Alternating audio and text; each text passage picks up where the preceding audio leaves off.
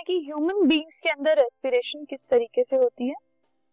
तो the main organs of the respiratory system are nostrils nasal cavity pharynx larynx trachea bronchi bronchioles lung and diaphragm जो humans के अंदर respiratory system होता है, ये सब उसके मेन जो ऑर्गन्स हैं वो यू कैन सी जो एडजॉइनिंग फिगर है उसके अंदर ये सब चीज़ें मार्क्ड हैं। सो so, अगर हम देखें this is the nasal cavity ठीक है? उसके नीचे आके है पैरिंग उसके बाद थ्रोट की स्टार्टिंग में है लैरिंग्स फिर विंड पाइप में है trachea and right and left bronchi जो कि विंड पाइप के एंड में है और लंग्स की स्टार्टिंग में है। नाउ ये लंग्स हैं, दो लंग्स ब्रोंकियोल लंग्स के अंदर है और एल्वियोलाई वेन टाइप पार्ट है लंग्स के अंदर, ठीक है? तो these are the main respiratory organs now जब हम ब्रीथ करते हैं तो air enter through the nostril nostrils के थ्रू एयर एंटर हो जाती है। तो नॉस्ट्रिल में जो हेयर होते हैं और म्यूकस ट्रैप म्यूकस होते हैं, वो क्या करते हैं? म्यूकस और हेयर जो है, वो डस्ट पार्टिकल्स को ट्रैप कर लेते हैं। अगर एयर के साथ कोई डस्ट पार्टिकल्स आ गए तो हमारे नॉस्ट्रिल्स नहीं ट्रैप हो जाते हैं हेयर और म्यूकस की वजह से। फिर उससे क्या होता है? फिर जो प्योर एयर होती है, वो वो पैरिंग्स लैरिंग्स ट्रैकिया ब्रोंकाई इनसे पास होते होते लंग्स में चली जाती है। ठीक है? अब जो ट्रैकिया है, उसमें रिंग्स होते हैं कार्टिलेज के, ठीक है? Which prevents it from collapsing when there is no air in the trachea जब ट्रैकिया में एयर नहीं होती तो वो कोलैप्स होने से कैसे बचता है? उसमें जो रिंग्स होती हैं ट्रैकिया में, उसकी वजह से।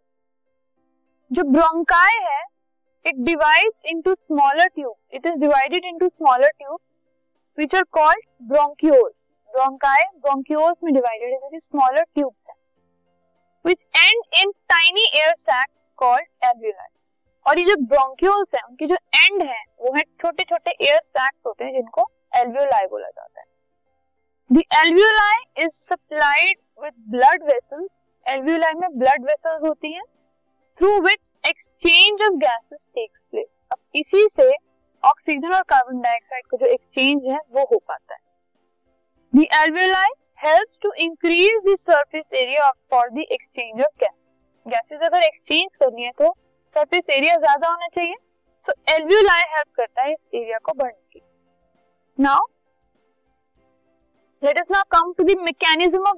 किस तरीके से ब्रीदिंग अकर होती है? एयर हमने अंदर ब्रीथ की। जो डायफ्राम के मसल्स होते हैं मसल्स ऑफ़ डायफ्राम कॉन्ट्रैक्ट वो कॉन्ट्रैक्ट हो जाते हैं श्रिंक हो जाते हैं, ठीक है? एंड मूव डाउनवर्ड कॉन्ट्रैक्ट होके वो नीचे की तरफ़ मूव करते हैं। और जो चेस्ट कैविटी है हमारी, वो एक्सपैंड हो जाती है। डायफ्राम नीचे चला गया चेस्ट कैविटी एक्सपैंड हो गई, ठीक है? तो अंदर एयर आ गई। तो इससे क्या होता है एयर जो है वो लंग्स के अंदर एंटर कर जाता है, ठीक है? अब जब हम एयर को बाहर देते हैं ब्रीद आउट करते हैं तो जो डायफ्राम है, उसके मसल रिलैक्स कर जाते हैं। पहले कॉन्ट्रैक्ट होते थे, फिर वो रिलैक्स हो जाते हैं। अब इस रिलैक्सेशन की वजह से जो उनकी मूवमेंट है, वो अपवर्ड मूवमेंट हो जाती है। कॉन्ट्रैक्शन पे वो नीचे मूव करते हैं रिलैक्सेशन पे वो ऊपर मूव करते हैं।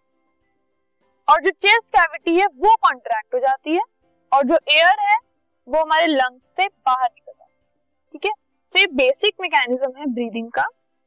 Now if you understand it in more detail ये है breathing in if you breathing in तो तो हमारी चेस्ट यहाँ से हमने ब्रीथ किया नॉस्ट्रल्स के थ्रू चेस्ट एक्सपैंड हो गई, ठीक है? जो रिब्स है डायफ्राम है, वो कॉन्ट्रैक्ट होके नीचे की तरफ़ चला गया। इसमें क्या हुआ? एक डाउनवर्ड मूवमेंट हो गई।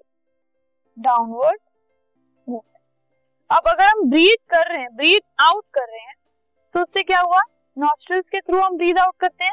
सबसे पहले डायफ्राम ने रिलैक्स किया, ठीक है? वो ऊपर की तरफ़ मूव हो गया। उसकी वजह से चेस्ट जो है वो कॉन्ट्रैक्ट हो गई और लंग्स से एयर जो है वो बाहर निकल गई और नॉस्ट्रल के थ्रू वो हमारी बॉडी से बाहर चली ठीक है? तो इस तरीके से होता है ये। इसी को दिखाने के लिए हम एक एक्टिविटी भी यूज़ कर सकते हैं, एक जार वाली एक्टिविटी जिसमें बलून्स होते हैं, ठीक है? तो ये दो लंग्स की तरह काम करते हैं ओके और अगर नीचे ही है डायफ्राम इसको हम नीचे की तरफ़ पुल करते हैं तो उससे क्या होता है एयर फिल हो जाती है। अगर हम उसको छोड़ते हैं तो एयर बाहर निकल जाती है। This is an activity to show कि जब हम डायफ्राम नीचे पुल कर रहे हैं मतलब डायफ्राम नीचे जा रहा है तो एयर हमारे अंदर भरी जा रही है। जो लंग्स है वो हमारे अंदर, उसके अंदर एयर फिल हो रही है, ठीक है?